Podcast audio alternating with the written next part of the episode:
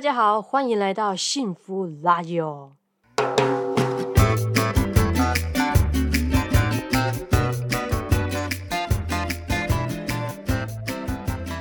我是老白，一个有十多年资历、跨不同产业的行销人，目前有自己的创业团队。我是小崔，曾在服装产业待了将近十年的经理人，目前主要在经营自己的品牌。在这里，我们会和各位听众分享这些年来在生活、工作上大大小小的事件。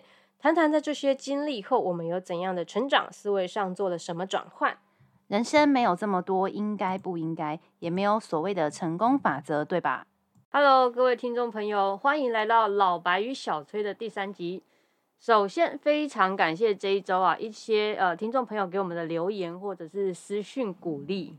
对呀，有人竟然说听不出来有剪接过耶！真的，殊不知呢，这个还是要花一些时间做后置啦。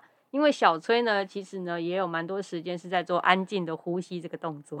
哦，对啊，因为回答问题需要想一下嘛，没关系啦，交给你，崇尚自然就是。没错，没错。对，好的，交给我没问题。大家有没有发现哈？其实呢，朋友之间啊，互补也是可以把事情做得很好。没错，没错，互相感恩啦。对啦，我也感恩这个崔大德，好吗？吼，好了，那就进入我们今天的本集的主题吧。呃，继上周呢推出学神老白的裸奔人生呢，除了让大家认识老白之外，其实也是希望能够鼓励到一些像老白这种不安于世的朋友哈，或者是说呢，对人生有很多想尝试的人呐，真的就是先踏出去第一步，然后再看看会发生什么事。那也相信呢，听过这一两集的朋友呢，光从我们讲话的这个语速啊，就可以看出老白和小崔风格啊，其实蛮不同的吧。对，那今天呢，我们的主角呢，就是这个小崔，小崔女士。没错。好，我现在讲讲我对小崔这个人的感受。好了，小崔这个人呢，哦，就是很正。嗯，对，是歪的，是谁是歪的？没有，就很正就对了。然后长得就是呃，就是差点讲成如鱼得水。没有啦，反正就是给大家留点遐想的空间呐。总之呢，就是我觉得他其实是一个真的是很认真的人，而且他心思非常的细哈，就想做的事情呢，都会有一种偏执，想要把它方方面面都做到好。那同样的，我觉得呢，这个呢，也许就是，呃，不管是反映在工作上，或是我觉得是可能是他长期工作带来的这个性格。总之就是和老白这种两三年就换一次工作的人就不太一样。那他呢，各位知道吗？他除了打工之外哦，就这么一个工作，就在这一间公司。一路考核晋升，深耕十年，哎，我觉得你才是好学生吧？还好吧，而且是嗯，算是将近十年啦，将近十年的一个好青年，好青年，好青年。对，那我就先跟各位呢，就简单来介绍一下这个好青年哦。好青年小崔呢，原本呢是在一个非常知名的这个日系跨国品牌服饰这个当店长。对，那他从工读生做起哦。然后非常厉害，他才两年的时间就晋升成店长，然后陆续呢，在这个台中、台南、新竹、台北等地，我好像在报火车的站名 A 级站新店新店新店站搞了哈，他就在这各地哈帮忙公司做开店啊，或者是说呢也接任店长，而且呢他还有一个很辉煌的成就哈，曾经呢任该品牌在全球排名前十大的店长哦，跟各位呢也稍微透露一下。呃，它这个日系品牌在全球大概有两千五百多家的分店，超多的。对，所以呢，今天题目是不是下的超好的？小崔的数学题这么漂亮的资历，为什么他最后还是放下，然后选择从头来打造自己的品牌呢？哦，他呢，如果不是数学太烂，那他 盘算的是什么东西呢？对，那我们就从呃第一题的访问开始了哈。那就我所知呢，小车一开始是因为追星，所以才认识这个品牌嘛。嗯，那也因为追星哈，听说就是他喜欢的艺人穿了这件衣服，然后他就盲目了爱上这个品牌。对，所以当时这个品牌进军台湾的时候呢，他还在读大学哦，就报名了参加攻读生的什么海选呢？各位有没有夸张？攻读生也要海选呢？来跟大家 聊一段这个往事好不好？哎呦，其实我没有盲目爱这个品牌啦，不过。当初会认识这个品牌，确实是因为追星的关系。因为在那个年代啊，刚开始流行写部落格嘛。那像台湾来说，可能就是匹克邦啊，或是无名小站这种。对。那日本那时候很多艺人用的是阿门巴这个平台。没听过。没关系，因为你不是日本人嘛。嗯那那时候我喜欢的艺人，就是在他更新的日记里面写说，就是他收到歌迷的礼物，然后就是这个品牌跟安达充合作的那个，呃，T 恤啦，什么青春棒球什么蛙哥的，对。然后它是在我第一次去日本旅游的时候呢，日本朋友送我。嗯，那那一次大概在日本待了将近快一个月的时间，然后我就请朋友带我去这家店，就我想要知道这是一家怎么样的店嘛。那一走进去店里呢，我就非常喜欢这个店里的氛围，包含它的陈列啊，然后它的颜色啊，还有它的摆设，甚至是到店员的服务。那因为以前青春期的时候呢，就会爱买衣服嘛，然后又觉得臀围很大，裤子不好买。但是我觉得这些问题好像在这家店都被解决了，所以我就非常喜欢这个品牌。所以最近刚好洗坏了一条裤子，我也来去看一下好了。对啊，因为这个啊我也是这个臀围大大的，好吗？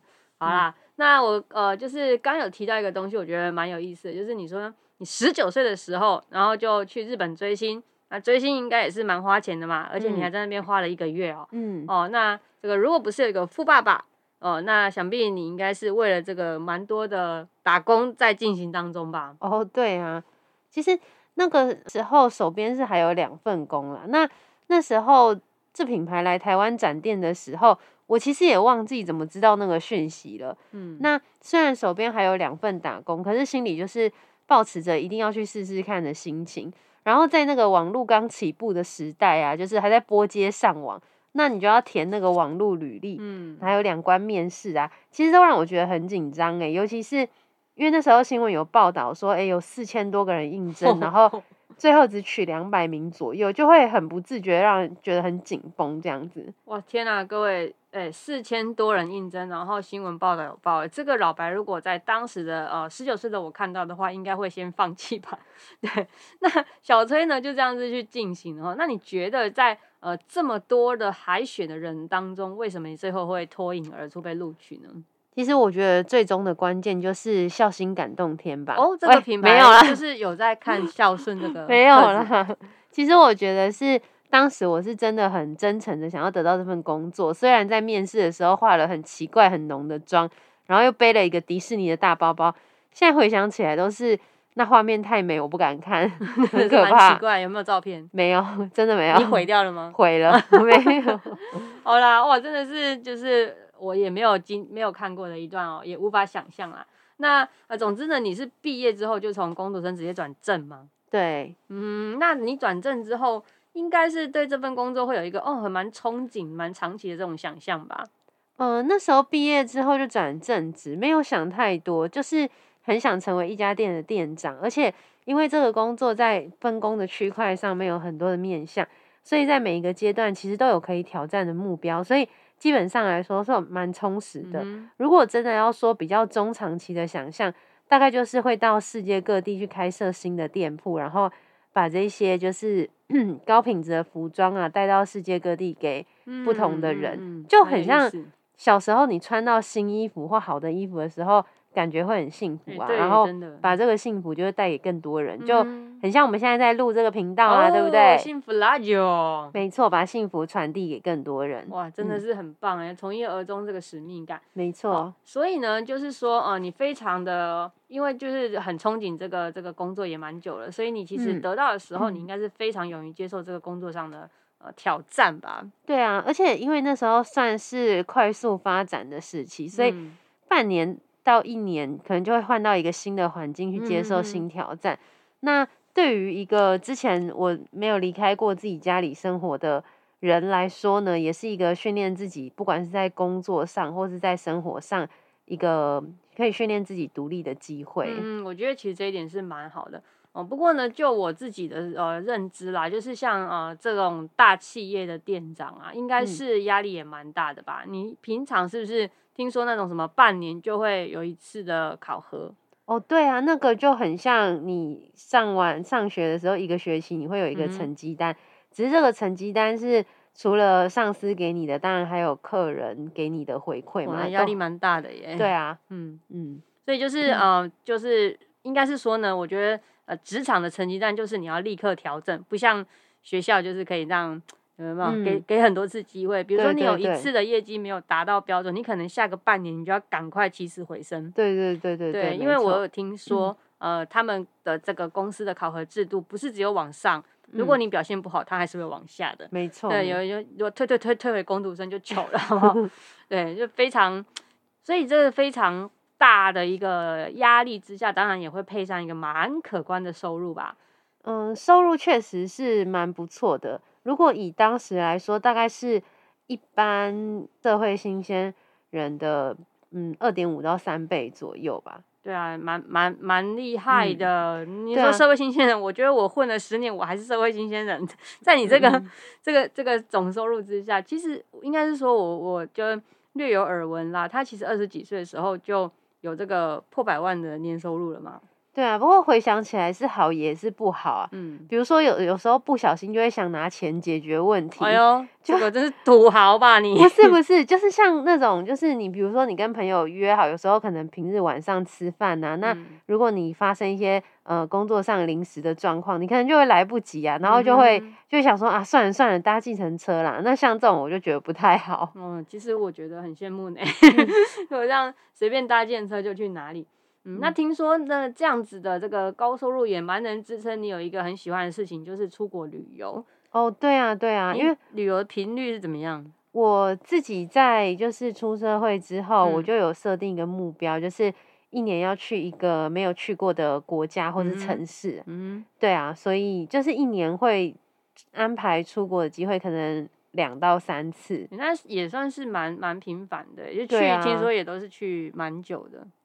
哦，对啊，对啊，你你印象当中最最喜欢的国家是去哪？我最喜欢的，嗯，我觉得还是要看当时的心情啊。不过以目前来说，我觉得最特别的应该是冰岛。，哦，冰岛，很嗯冰的那个冰岛，呃，对，北欧的那个冰岛。很冰的冰岛。天哪，这个去应该是也要花蛮多的，蛮多钱的哦。对啊，就是其实嗯我觉得，就是嗯，花比较多钱会是在那个冰上的一些呃游乐吧。嗯，就是倒不是说机票还是什么，就是一些冰上的活动。对啊，当然相相较其他国家来讲，欧洲我记得就是就是要去比较久啊，然后可能嗯花费比较多。嗯嗯，对，嗯像我我自己平常就是在上班的时候，因为呃收入也比较有限，然后就虽然蛮会请假，但是也不可能太长请那种很长的。哦，对了，对，所以都大概都是在东南亚这一带走来走去。你的家乡哦，对，买买 hometown 这样子，嗯，所以其实这个高收入其实能够去支撑他喜欢做的事情。那嗯住的方面不会也是金碧辉煌吧？这个倒是没有，因为其实你工作的时候，你很大部分的时间都在公司啊，嗯就是其实反而在家的时间比较少，对，所以就是买一颗枕头这样也不是，就是算是呃看住啦，哦，看干住小小嗯套房嘛，对对对，OK OK，好啦，不过整体来说，其实这样子的嗯生活状态也是一个很不错的一个呃工作很不错的这个生活模式。嗯，对，但是像我们现在所知的，你大概就是一年多前就离开这个苦心经营十年的工作嘛，嗯，你身边亲朋好友应该也会有一些劝阻的声音吧？很多人看到这个选择，第一个反应都是惊讶啊或者是劝退，说现在工作不好找啊，收入这么高的很少啦。但是，诶、我就是先做了再跟他们说嘛。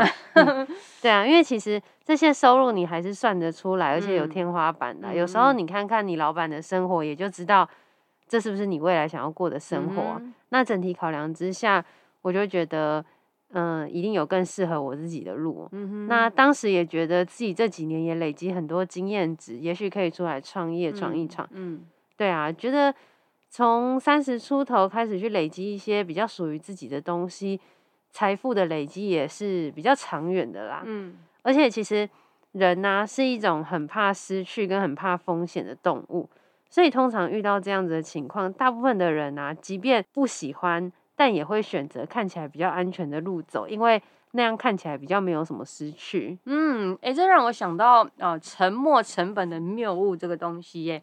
沉没成本的沉没不是 silence 那个沉没，是那个呃船就是被吸到水里面那个沉进去的沉没，好、嗯那个 sink。那嗯沉没成本大概的意思就是说呢，我们人啊、通常就会持续的或是很努力的去追求一个选项，然嗯后啊比如说投资了很多的时间啊、金嗯钱啊，或是甚至啊投资了很多的人生在里面就对了。嗯那所谓沉没成本的谬误是什么呢？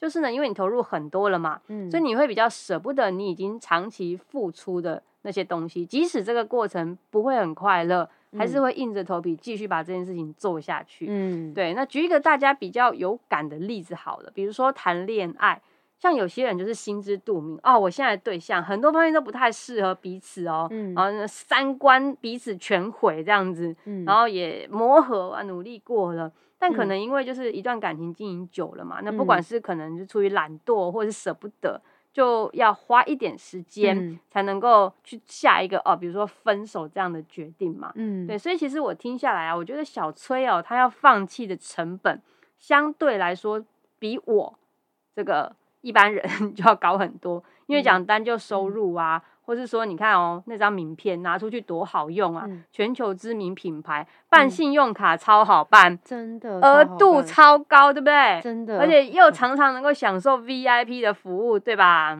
这个 VIP 我是比较少用到，可能也比较少出门，不过确实是蛮好办，而且它额度给你都蛮高，而且重点是用那个打就是打那个客服专线电话都接超快的。两秒就直接接起来。我也是后来才知道的，因为你手边 就会可能有好几张，可是就不知道为什么，就是用那一张特别快特别快快。天哪，我们就是都让客服在那边让我听音乐，嗯放牛吃草，原来都去接你们的电话。没有啦，对，对就是刚刚讲的都没错。不过人生毕竟也不是当下加减乘除的一些数学题嘛，嗯，每件事情都会有一些成本在，所以每一个选择相对也都会付出一些代价。嗯就比如说你在某些方面付出的比较多，相较就比较没有办法顾及另外一个方面。比如说我之前可能花很多时间在上班呐、那我对家人的付出可能比较多，就是物质上的，那陪伴上面就比较少。比如说，呃，你如果想要就是兼顾这么多，那有可能你的健康就比较疏于照顾。嗯那我想说的是，所有的决定都没有对或错，或是好或是不好，只有每个人自己知道值不值得，因为那个才是最后留在我们身上很真实的感受。嗯，对，真的，我觉得不要后悔就好啦。就是人哦，如果越来越长大，其实要越要理解，或是说认份，要学会承担。我觉得嗯承担是一个呃渐渐要养成的性格，就嗯像呃自己搬出去独立生活这件事情。嗯所以有一些朋友如果说，啊，你已经觉得自己活到七老八十了，就是还是可以去试试看，呃，自己出去住，嗯、自己去负担你的生活费，那你看那个感觉会是怎么样？那其实我嗯。自己觉得说，人如果学会承担，日子会幸福一点，因为呢，我们对事情的主控权会比较大，嗯。你不用什么都来等别人给你决定啊，或是呢在那边等资源。嗯嗯对，而且还嗯有一个现象，其实就以前很好发在我身上，就很喜欢怪别人。嗯其实怪别人就是蛮浪费自己的生命的。嗯好、像我以前就常会说啊，我的我要做什么事情啊，家人都不支持我，所以我嗯在很多当下我就没有那么明快的去选择我想要做的事情。嗯，但是像我弟弟就不是这样，他想做什么就会去做。嗯对，所以我弟就可以比较去稳定的累积出一些什么来。那像嗯他现在在物质方面也是就比较稳定一点啊。那嗯像在台北蛋黄区有自己的房子，哇，好厉害！对，我觉得也、嗯我真的是蛮佩服他的，或者是说他现在在承担一些家庭的开销，也都蛮大方的。嗯不过我要说另外一个面向，就是我觉得我自己也不差，虽然走很多弯路，然后在资历上比较不是属于那种直线累积的，嗯但也因为走弯路，所以我愿意去承担、去面对那种啊归零啊，或是事情不断重来的那种状况。嗯所以相对来说呢，我自己对很多事情的看法就不会那么绝对，嗯也就是比较能够容忍事情有很多的变化，嗯对，有很多的嗯可能性，嗯所以也比较能够同理他人。对，嗯那所以一般在家里或是在呃朋友圈里面，可能就比较会扮演一个好像心灵老师的这个角色。对对，嗯老师。所以呢，嗯就像小崔刚刚讲的，没有对错，没有好坏，反正呢，做什么决定就都是对你人生有帮助的。但这个前提就是呢，你自己要承担你自己的选择就对了。对呀、没错。而且其实做了什么决定，其实最后也真的只有自己能承担，因为嗯，后面长出来的路啊，你身边的人不一定有经验值。像我们去职场工作，其实就是一种勇敢呐、因为从小可能都是你爸妈或兄弟姐妹在罩你，可是你去职场，你就得去自己面对一些在你自己在职场上面的表现啦、考绩啊，或是和人的一些应对进退啊等等的。对对，那有反正有句话就是我还蛮喜欢，就是说留一个位置给未来，或是留一个位置给未知。嗯那其实我们都会因为新的选择啊，认识新的朋友，然后有嗯新的朋友圈。嗯对，像我跟小崔也是啊，这几年就是因为呃我们自己的人生有新的选择，所以才有机会认识彼此。对对，那像在以前的生活模式里面，不太可能会遇上啊，像他这么忙，对，哪有时间认识我们？那是啊，对对，而且搞不好还互相讨厌，因为我们在职场上做事的风格实在太不相同哦，这真的是对嘛？所以呢，就透透过上一集哈，就是可能有一些听众还没有去认识老白的，可以来听一下这个上一集老白的裸奔人生，然后嗯跟这一集小崔的数学题，就可以看到呢两种不同的性格的这个、这个人嘛。嗯对，那呃，希望呢，呃，听众朋友能够就透过这个对我们有多一点的认识，当然也只是比较粗浅的，就是知道一下我们的性格啦、背景啦，对。但是很嗯多呃，就是遇到一些事情，真正在看待事情的想法上面，还是有很多的细节。那之后呢，就再透过每一集啊，跟大家深度的来做分享跟交流。所以也请各位继续支持，继续收听我们的节目哦。好啦，以上就是今天的分享喽。如果你对今天的内容哪一 part 特别有感觉，可以在本集的下方留言，或是私讯我们的 IG。没错，我们的 IG 呢就是一七 Happy on Air。对，如果你觉得我们的对谈还不赖，也欢迎订阅我们的频道，记得跟朋友分享哦。没错，我们的频道呢，现在呢有在 Spotify，然后 Sound On，然后 KKBox，还有 Apple Podcast 有上架哟。好，那这就是呢我们今天的节目了。那我是老白，我是小崔，我们们下下集集见见。怎么样？下集要你的睡眠不是是你的陈草小子啊？不是说要承担吗？你先请啊，先请。你先承。